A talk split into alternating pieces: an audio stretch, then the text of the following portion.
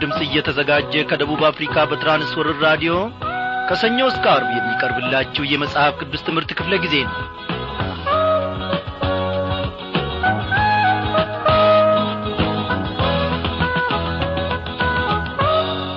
በጌታ የተወደዳችሁ ክቡራን አድማጮቼ እንደምናመሻችሁ እግዚአብሔር አምላካችን እንደ ወትሮ ሁሉ ሊናገረንና ሊያስተምረን ደግሞ ወዶና ፈቅዶ እነሆ አንድ ላይ በራዲዮናችን ዙሪያ ሰብስቦናል። ምናልባት ሌሎች ሥራዎቻችሁን ቆም ቆም አድርጋችሁ ተማሪዎችም ደግሞ ጥናቶቻችሁንና የቤት ሥራዎቻችሁን ሁሉ ተወት አድርጋችሁ በጌታ ማድ ፊት ለመቅረብ የተዘጋጃችሁ ይመስለኛል። እግዚአብሔር ይባርካችሁ። በሥራ ውሎ የደከመውን ሰውነት ጎናችሁን አሳርፋችሁ ምናልባት ከጌታ ማድም ለመመገብ የቀረባችሁት ብትኖሩ እግዚአብሔር የተዘጋጀ ልባችሁን ይሻልና ደስ ይበላችሁ። እንግዲህ ተከታታዩን የዕብራውያንን መልእክት ጥናታችንን ዛሬም እንቀጥላለን ማለት ነው። በዛሬው ምሽት ክፍለ ጊዜ ጥናታችን የምዕራፍ ዘጠኝን ትምህርት አጠናቀን ከፊሉን የምዕራፍ አስርን ትምህርት አብረን እንመለከታለን።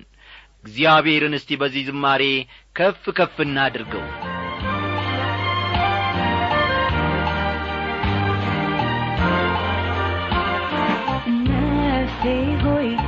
እግዚአብሔርን ባርኪ ባርኪ ነፍሴ ሆይ እግዚአብሔርን ባርኪ ባርኪ አጥንቶቼ ታላቅ ስሙን ባርኩ ባርኩ አጥንቶቼ ታላቅ ስሙን ባርኩ ባርኩ ሆይ እግዚአብሔርን ባርኪ ባርኪ። ነፍሴ ሆይ እግዚአብሔርን ባርኪ ባርኪ። አጥንቶቼ ታላቅ ስሙን ባርኩ ባርኩ። አጥንቶቼ ታላቅ ስሙን ባርኩ ባርኩ። ምስጋናውን ውለታውን አትርሺ ነፍሴ ሆይ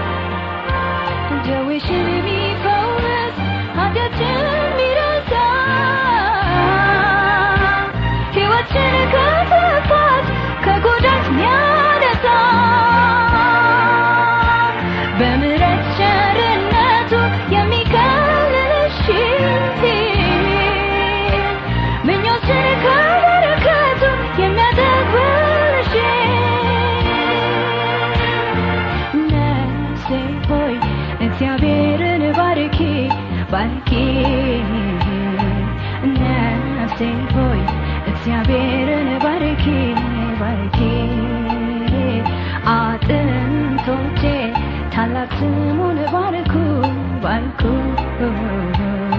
አጥንቶቼ ታላቅ ስሙን ባርኩ ባርኩ ምስጋናውን ውለታውን አትርሺ አትርሺ ነፍሴ ሆይ እግዚአብሔርን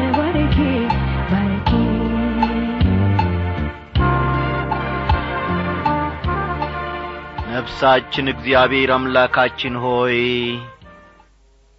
በዚህ ጊዜ ደግሞ እነሆ ከማደሪያ ትባርካለች ትሰግድልሃለች። አቤቱ አምላካችን እግዚአብሔር ሆይ እንዳንተ ያለ ቅን አምላክ ማን ነው? እኛስ የምንታመንበት እኛስ የምንደገፍበት ተስፋስ የምናደርግበት እንዳንተ ያለ አምላክ ማን ነው ጌታ ሆይ ባሪያዎችን ጠርተ ቅዱሱንና ዘላለማዊውን ጌታዬ ሆይ ይህንን በረከትን ስታለማምደን ጌታ ሆይ ካንተ ፈቀቅ ብለን ደግሞ እንዳንጠፋ የዚህን ዓለም ነገር ወደን እንዳንጠፋ ሐሳባችን ጌታዬ ሆይ ወደ ኋላ እንዳይል የኢየሱስ ክርስቶስ የልጅን የመስቀል ፍቅር እግዚአብሔር ሆይ እንዳንተው ልባችንም በመንፈስ ቅዱስ ኀይል እንድታቀጣጥል። አቤቱ ጌታ ሆይ ከጸባዖትህ ደግሞ ኖ ቅዱስ መንፈስም በእኛ ላይ እንድታፈስ እንለምንሃለን። በዚህ ጌታዬ ሆይ ባለንበት ዓለም ውስጥ ተስፋ የሚያስቈርጥ ብዙ ጌታዬ ሆይ የሰውን የሕይወት እርምጃ የሚያደናቅፉ ነገሮች አሉ። ብዙ ፈተናዎችና ውጊያዎች አሉ። የዚህ ሁሉ አሸናፊ የዚህ ሁሉ ደግሞ ጌታዬ ሆይ መርቻ የሆን ካንተ ነህና ስለዚህ ደግሞ አንተን ተስፋ እናደርጋለን። ሥጋ ይታገለናል ዓለም ይታገለናል ጠላት ዲያብሎስ ሰይጣን ይታገለናል። እግዚአብሔር አምላካችን ሆይ ሁሉም በሚችለው በኢየሱስ ክርስቶስ ስለምናሸንፍ ይህንን ሁሉ ደግሞ አንተ ጌታዬ ሆይ ስለምትረዳን እናመሰግንሃለን። ስምህን ከፍ ከፍ እናደርጋለን። ከበረከትህ ደግሞ እግዚአብሔር አምላኬ ሆይ ነፍሳችንን ስለምታረሰርሳት እጅግ አድርገን እናመሰግንሃለን። ቃልህን በዚህች ምሽት ደግሞ አስተምረን ተናገረን። እግዚአብሔር ሆይ መስማት ብቻ ሳይሆን እንደ ሰማነው መኖር እንደ ሰማነው መመላለስ እንድንችል ደግሞ ጸጋ ጌታዬ ሆይ ይብዛልን።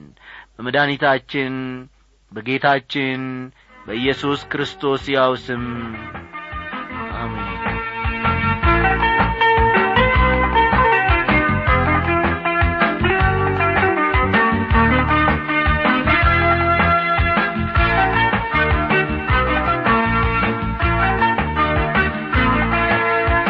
ውድ አድማጮቼ አሮጌው የበለጠው ስለ አዲሱ መቅደስ ሥርዓት እነሆ ባለፉት ክፍለ ጊዜያት በተከታታይ አንድ ሁለት እያልን ስንመለከት ነበረ። የካህኑን አገልግሎት በዚህ ምድር በነበረበት ጊዜ የብሉይ ኪዳን ሥርዓትን አሁን ደግሞ ካህናችን ኢየሱስ ክርስቶስ በአባቱ ቀኝ ሆኖ እንዴት እየማለደልን እንዳለ አንድ በአንድ በስፋት ተመልክተናል። እግዚአብሔር እየተመሰገነ ይሁን። እስቲ ትምህርታችንን ለማያያዝ ያመቸን ዘንድ መለስ ብለን ከቁጥር ሀያ አምስት እንጀምራለንና መጽሐፍ ቅዱሶቻቸውን ገለጥ ገለጥ አድርጋችሁ የዕብራውያን መልእክት ምዕራፍ ዘጠኝ ቁጥር ሀያ አምስትና ሀያ ስድስትን ተመልከቱ።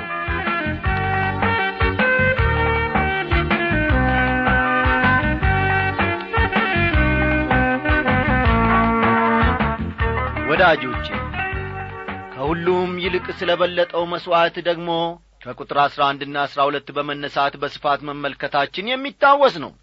እስቲ ቁጥር ሀያ አምስት የሚለንን ደግሞ እንመልከት። ሊቀ ካህናትም በየዓመቱ የሌላውን ደም ይዞ ወደ ቅድስት እንደሚገባ ራሱን ብዙ ጊዜ ሊያቀርብ አልገባም። እንዲህ ቢሆንስ ዓለም ከተፈጠረ ጀምሮ ብዙ ጊዜ መከራ ሊቀበል ባስፈለገው ነበር።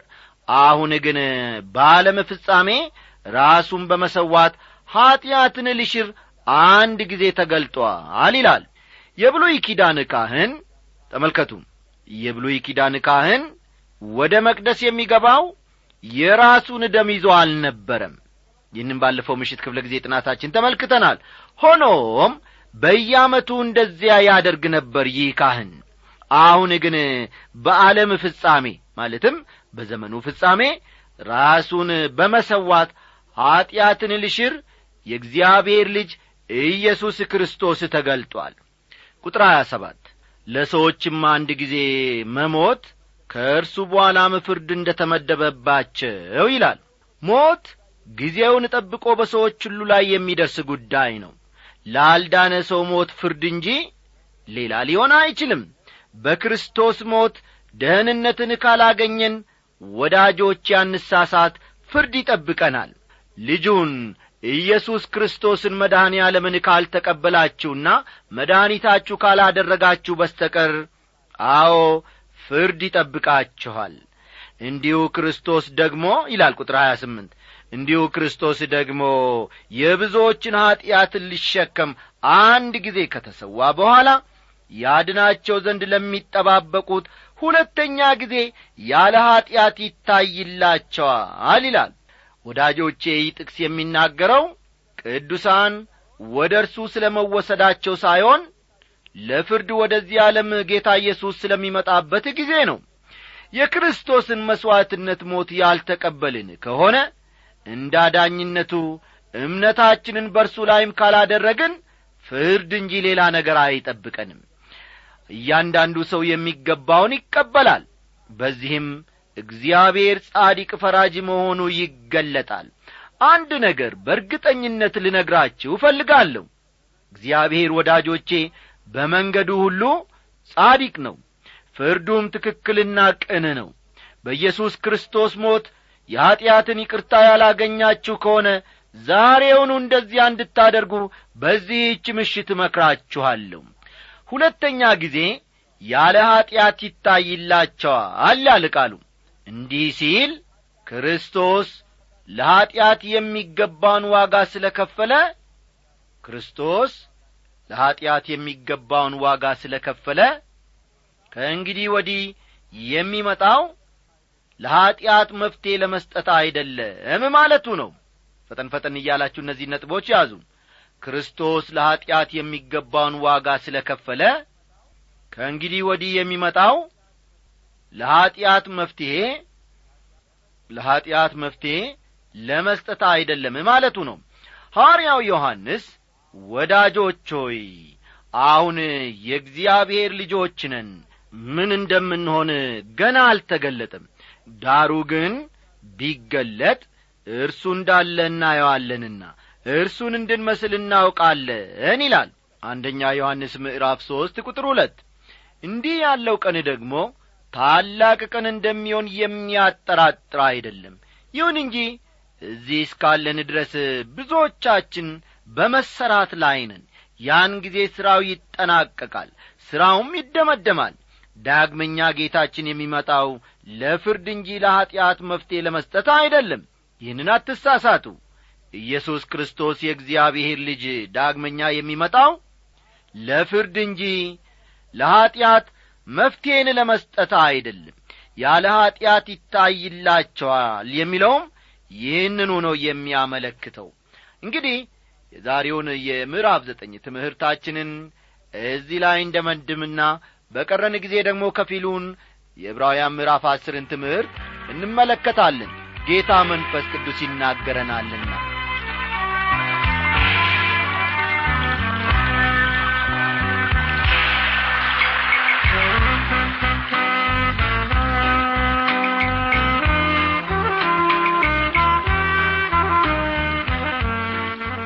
የጀመረውን ሐሳብ ባለማቋረጥ የዕብራውያን መልእክት ጸሐፊ ስለ በለጠው መሥዋዕት በጀመረው ገለጻ ቀጥሏል። እንግዲህ ይህ ምዕራፍ አስር የምዕራፍ ዘጠኝ ቀጣይ ነው ማለት ነው። ዕብራውያን ምዕራፍ አስር ቁጥር አንድን እስቲ ፈጠን ብለን እንመልከት። ሕጉ ሊመጣ ያለው የበጎ ነገር እውነተኛ አምሳል ሳይሆን የነገር እጥላ አለውና ስለዚህም በየዓመቱ ዘወትር በሚያቀርቡት በዚያ መሥዋዕት የሚያቀርቡትን ሊፈጽም ከቶ አይችልም ይላል። ጸሐፊው ምዕራፍ ዘጠኝን የደመደመው መጀመሪያ በመጣበት ጊዜ ክርስቶስ ለዓለም ኀጢአት ስለ ሞተ ከእንግዲህ ወዲህ የሚመጣው ለፍርድ መሆኑን በመግለጽ ነበር። ወገኖቼ ኢየሱስ ክርስቶስን እንዳዳኝ ካልተቀበላችሁ የሚጠብቃችሁ ፍርድ መሆኑን የምነግራችሁ በእግዚአብሔር ቃል ሥልጣን ነው። ብዙ የቀብር ሥርዓቶች ላይ ተገኝቻለሁ ተካፍያለሁ። ከእነዚህ ጥቂቶቹ የማያምኑ ሰዎች ነበሩ። የማያምኑ ሰዎች ሲሞቱ የሚኖረው መራራ ሐዘንና ሰቆቃ በቃላት ሊገለጽ ከሚችለው በላይ ነው። አንድ ጊዜ አንዲት የማያምን ባሏ የሞተባት ሴት የቀብሩ ሥርዓት ላይ ስናገር በእርጋታ የጌታን ቃል ታደምጥ ነበር። በንግግሬ ውስጥ በክርስቶስ በማመን መዳን እንደሚቻል ነበር አጠንክሬ የማሳስበው። ታዲያ ያቺ ሴት ወደ እኔ መጣችና ዐይን ዐይኔን እያየች ጋሻ አበበ ለመሆኑ ለሰው ልጅ ተስፋ ይኖራልን? ስትል ጠየቀችኝ። እኔም አዎን የእግዚአብሔር ልጅ ኢየሱስ ክርስቶስን አዳኝሽ አድርገሽ እስከ ተቀበልሽ ድረስ የዘላለም ሕይወት ተስፋ ይኖርሻል።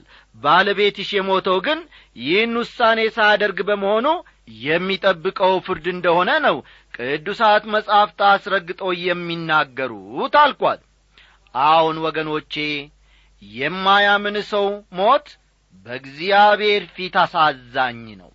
ሕጉ ሊመጣ ያለው የበጎ ነገር እውነተኛ አምሳል ሳይሆን የነገር ጥላ አለውና ይላል።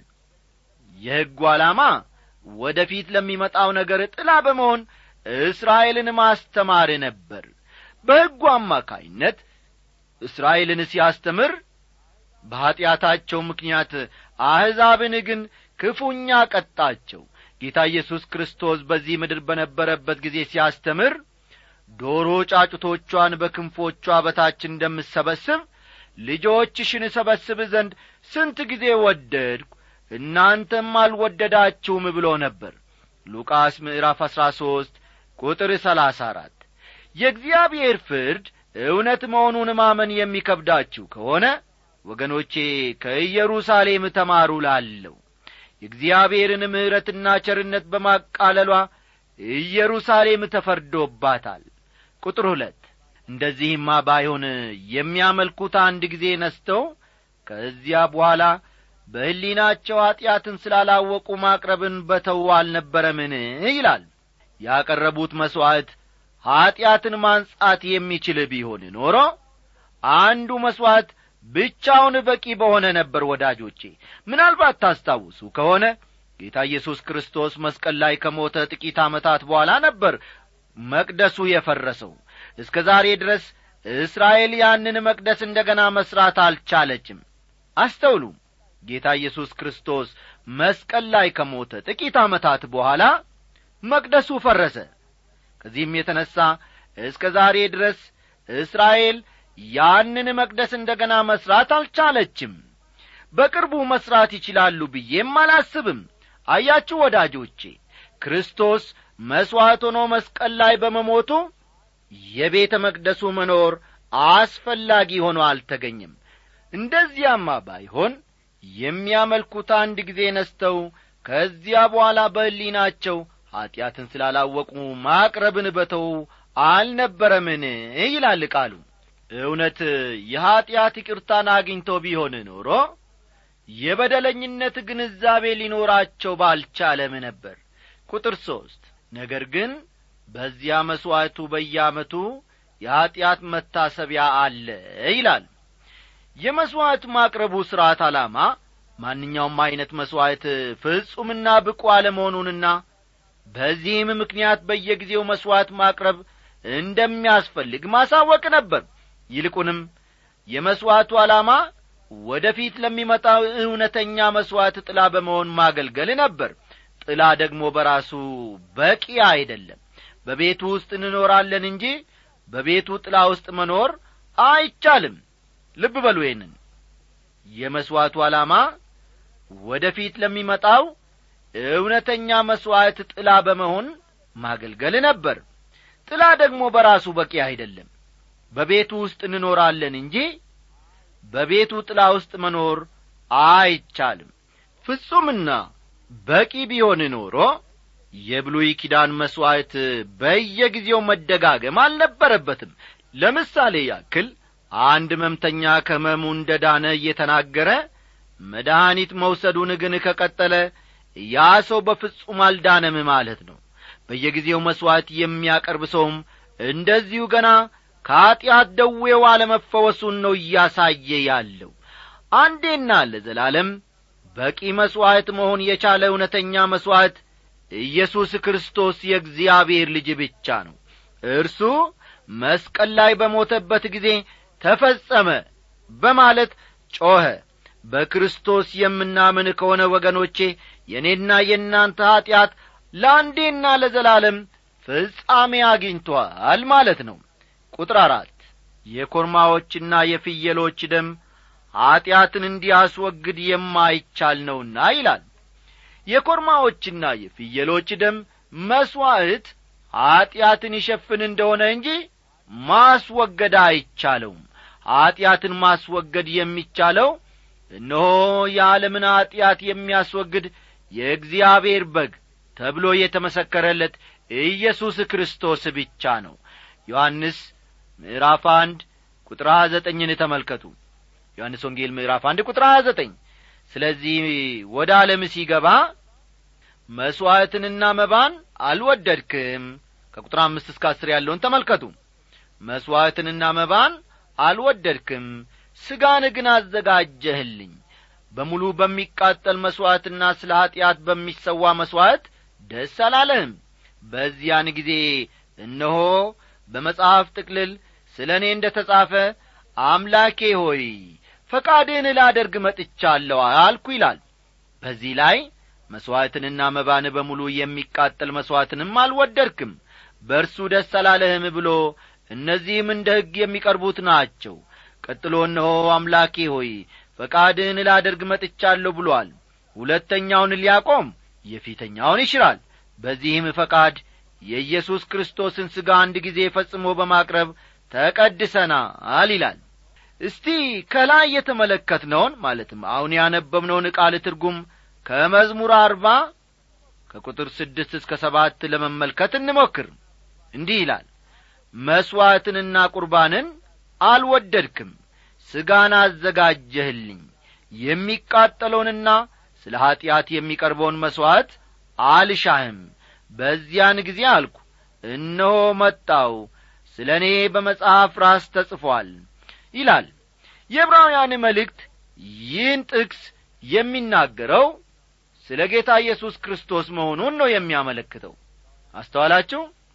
የዕብራውያን መልእክት ይሄ መዝሙር ውስጥ የተጠቀሰው ጥቅስ የሚናገረው ስለ ጌታ ኢየሱስ ክርስቶስ መሆኑን ያመለክታል ማለት ነው። እንደ እውነቱ ከሆነ ጥቅሱ ስለ ጌታ ኢየሱስ ክርስቶስ የተሟላ ገለጻ መስጠት የሚችል ነው። ጌታ ኢየሱስ ወደዚህ ምድር መጥቶ ሰው ሆነ። በሰላሳ ዓመቱ የዚህ ዓለም አገልግሎቱን ጀመረ።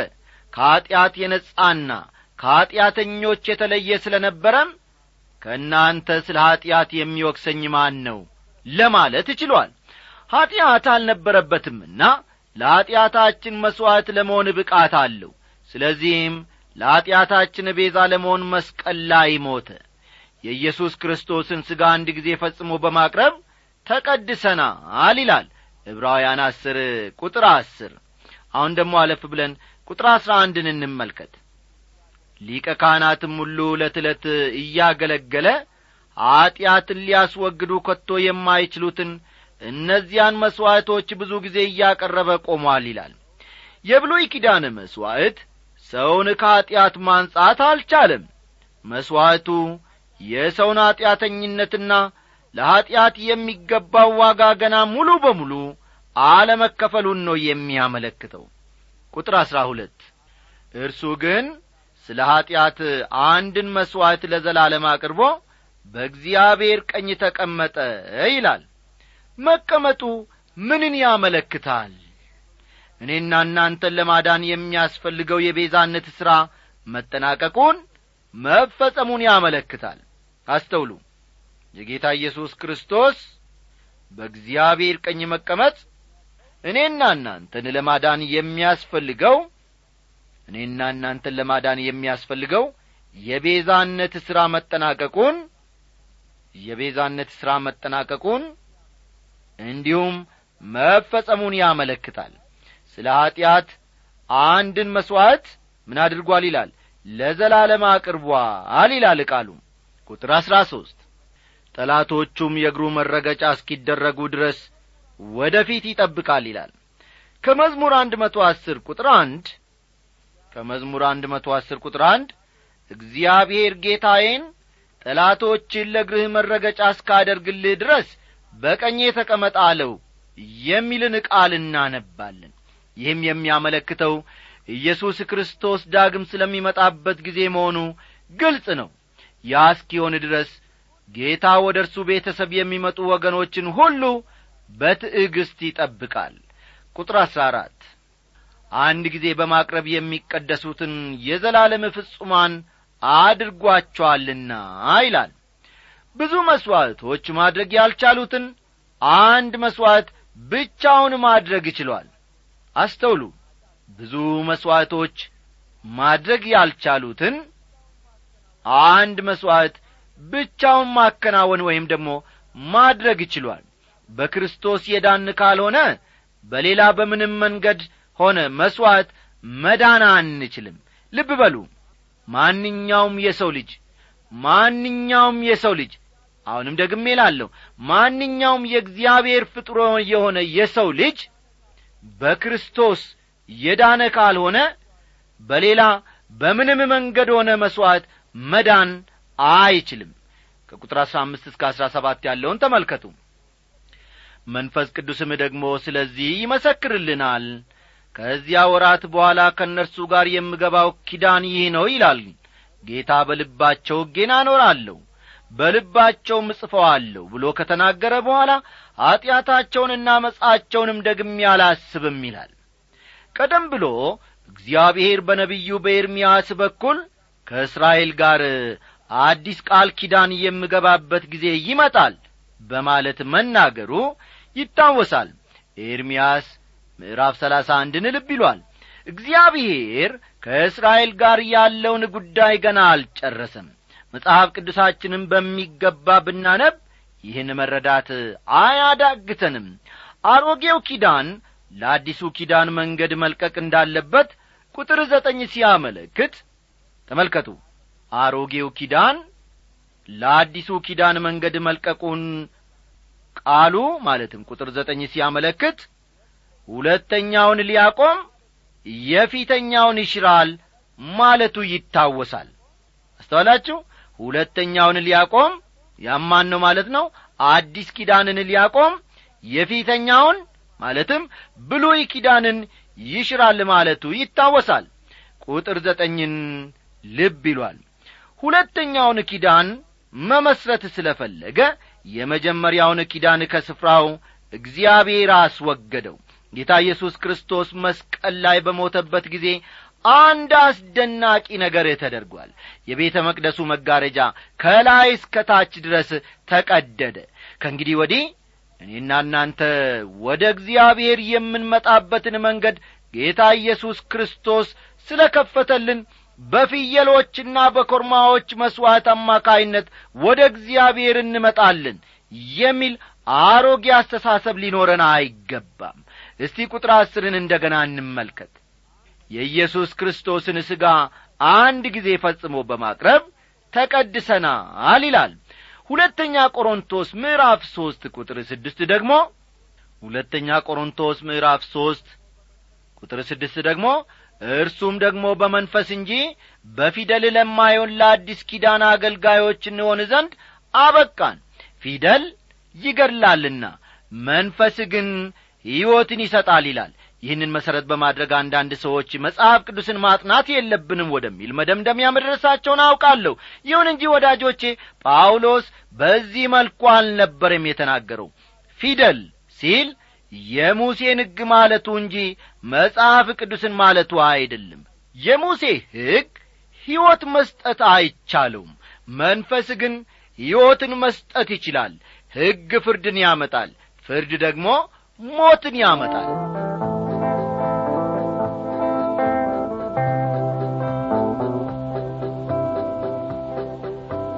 በተራራ በሙላት ስትጨፍር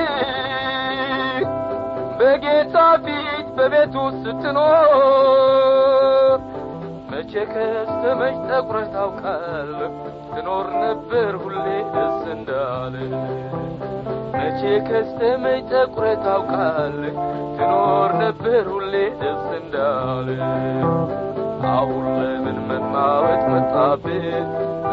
ላይ እንግዲህ ወዳጆቼ ደናደሩ ከማለት በስተቀር ምን እንላለን እግዚአብሔር ሁላችንን በሰላም ይጠብቀን። ደናደሩ ማየቱን ተውና ተመልከተው ጌታን እንደገና።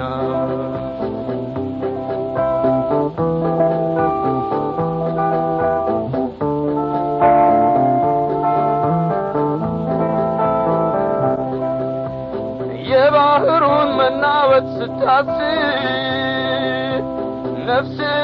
ደርሳ ስትቃረብ ያን ጊዜ ነው የምትመዘነው። መታመኛ ተለይቶ የሚታየው ያን ጊዜ ነው የምትመዘነው።